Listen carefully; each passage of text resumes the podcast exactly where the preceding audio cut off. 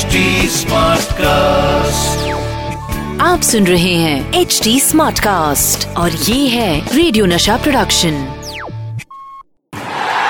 नमस्कार सत आदाब और प्रणाम आपका आरजे सैंडी मास्टर स्ट्रोक पे कपिल देव जिन्होंने अपने टेस्ट करियर में 300 विकेट्स ली थी So the first wicket has fallen. Keppel Dev picking up Wayne Phillips with the bouncer. Cuttack में ये मैच खेली जा रही थी श्रीलंका के खिलाफ और जो विकेट बनाई गई थी, वो अंडर प्रिपेयर्ड विकेट थी। कपिल देव हालाँकि फास्ट मीडियम पेस बॉलर था, लेकिन विकेट को जानकर, विकेट को पहचान कर गेंदबाज को किस तरह की गेंदबाजी करनी है, ये सीखना है तो कपिल देव से सीखना है। और उस मैच में कपिल ने यही करामत करके अपने करियर की 300 टेस्ट विकेट ली थी। दोस्तों आज मैं आपको बताऊँगा मेरे क्रिकेट करियर की शुरुआत। मेरे क्रिकेट करियर की शुरुआत में क्या ट्विस्ट क्या टर्न्स आए थे? क्यों रणजी ट्रॉफी में उस साल के रणजी ट्रॉफी सीज़न में इतने सारे रन ढेर सारे रन शतक. दोहरा शतक लगाने के बावजूद मुझे भारतीय टीम में मौका नहीं मिल रहा था। क्यों बम्बई भर पोस्टर्स लगाए गए थे जहाँ पे लिखा था नो संदीप नो टेस्ट किसने लगाए थे ये पोस्टर ये सब है आज के एपिसोड में नशा मास्टर स्ट्रोक पर। मेरे क्रिकेट करियर की शुरुआत कैसी हुई? शायद आप लोगों को पता नहीं होगा। मैं जब स्कूल और कॉलेज में पढ़ा करता था तब मैंने सलीम दुरानी का नाम सुना था और जब वो खेला करते थे और उनको बाहर किया गया था तो पूरे भारत में सारे होर्डिंग्स लगाए गए थे। No Durani, no test match. मुझे याद है वो साल 1979 और कैसे भूल भी सकता हूँ मैं। 1979 ये साल मेरे क्रिकेट करियर का बहुत ही यादगार साल रहा, क्योंकि टाइम शील्ड और रणजी ट्रॉफी दोनों ही मेरे लिए बहुत ही अहम टूर्नामेंट थी जिसमें मैंने ढेर सारे रन बनाए। शुरुआत हुई थी टाइम शील्ड टाइम शील्ड जो एक बहुत ही अहम डोमेस्टिक टूर्नामेंट बम्बई क्रिकेट में होती है जिसमें सारे करंट प्लेयर्स सीनियर प्लेयर्स खेला करते हैं और शायद टाइम शील्ड से ही आपका चुनाव होता है रणजी ट्रॉफी टीम के लिए। लेकिन 1979 की अगर बात करनी हो, टाटा स्पोर्ट्स क्लब की तरफ़ से मैं खेल रहा था और मुझे याद है एक मैच, टाटा इलेक्ट्रिक के सामने पारसी जिमखाना पे टाइम शील्ड का मैच था, जिस मैच में मैंने दो सौ पचासी रन बनाए थे। और ना सिर्फ़ दोहरा शतक लगाया, बल्कि 285 रन में मेरे 26 छक्के थे और 24 चौके थे। हालाँकि अगर आप क्रिकेट के इतिहास के ऊपर नज़र डालें तो ज़्यादातर सिंगल्स, डबल्स या ज़्यादातर चौके होते हैं, लेकिन उस इनिंग में मेरे सिंगल्स, डबल्स और चौकों से मेरे छक्के ज़्यादा थे। कुछ दिन पहले ही बम्बई के लिए मैंने 210 रन सौराष्ट्र के खिलाफ रणजी ट्रॉफी में बनाए थे और काफ़ी चौके और छक्के की बौछार की थी। तीसरे टेस्ट में मेरा नाम शामिल नहीं था। लेकिन पूरे बम्बई भर सारे पोस्टर लगाए गए थे। No Sandeep Patil no test match. No रातों रात जैसे मैं एक हीरो बन गया था। बम्बई के वानखेड़े स्टेडियम पे तीसरा टेस्ट होने वाला था। कुछ दिन पहले सुबह सुबह मेरा एक दोस्त जिसका नाम है दीपक मुरकर मेरे घर पे आके मुझे कहा कि सैंडी आपको पता है क्या हो रहा है? तो मुझे लगा नहीं कि ये क्या हो गया? सुबह ऐसा दोस्त मेरे घर पे आके ये सवाल करता है कि क्या आपको पता है? मैंने कहा कि नहीं क्या हो गया? पूरे बम्बई भर आपके नाम के पोस्टर्स लगे हुए हैं. मैं तो हैरान हो गया। मैं भागकर ये बात मेरे जो आ, माता पिता थे उनसे कही तो उन्होंने मुझे शांत किया उन्होंने कहा कि एक्साइट होने की कोई ज़रूरत नहीं है इन बातों पे ऊपर विश्वास नहीं रखना। उसके बाद दूसरा दोस्त आया, तीसरा दोस्त आया, लोग जमा हो गए और सारे यही कहने लगे कि, संदीप, आप अंदर क्या कर रहे हो? बाहर आओ, रस्ते के ऊपर।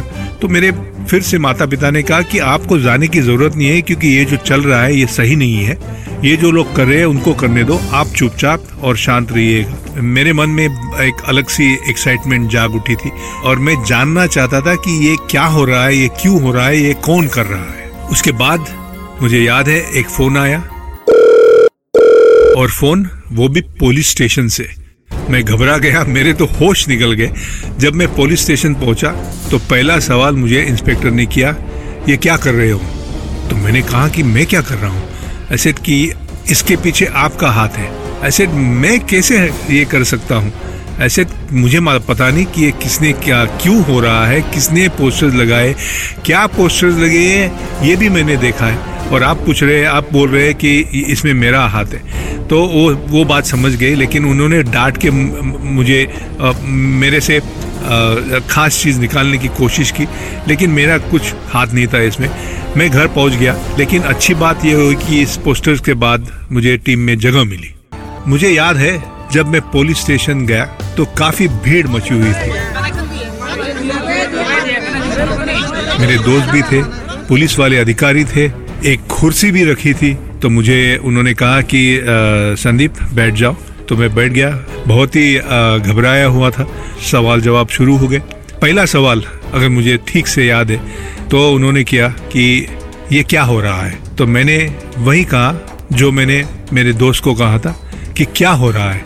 तो इंस्पेक्टर ने पूछा कि, ये जो पोस्टर्स लगे हुए ये किसने लगाए हैं? तो मैंने कहा, मुझे मालूम नहीं किसने लगाए हैं।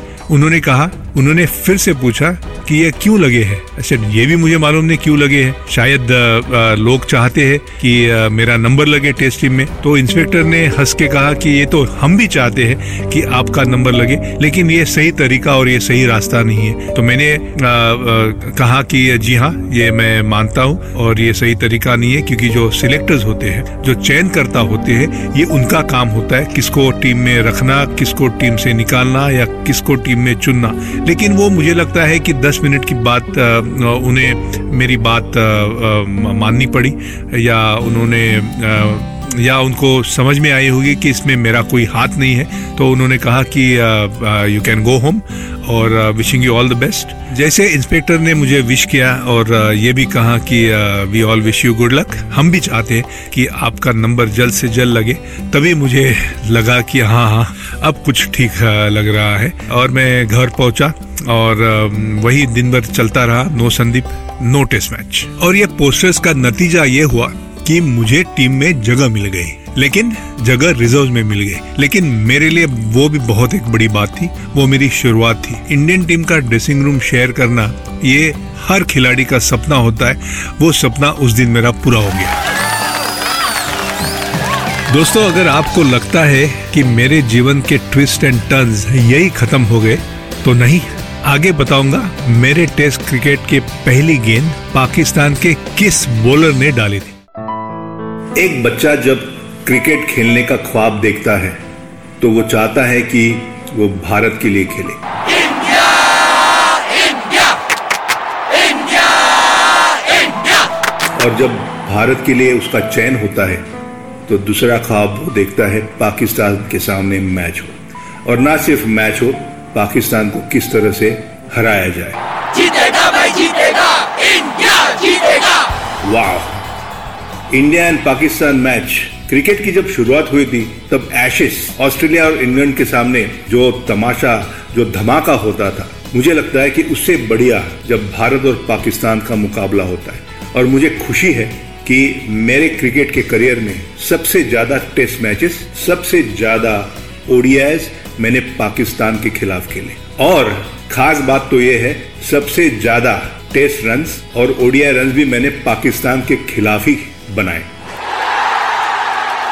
मज़े की बात यह है कि पहली गेंद मेरे टेस्ट क्रिकेटर की पहली गेंद जी हाँ पाकिस्तान के वज़ीर आलम इमरान खान उन्होंने की थी और उस पहली गेंद पे मैंने चौका लगाया था। और ये रही थी मेरी शुरुआत। इसी के साथ आप सबको टाटा एंड बाय बाय। आप सुन रहे हैं एच डी स्मार्ट कास्ट और ये था रेडियो नशा प्रोडक्शन एच स्मार्ट कास्ट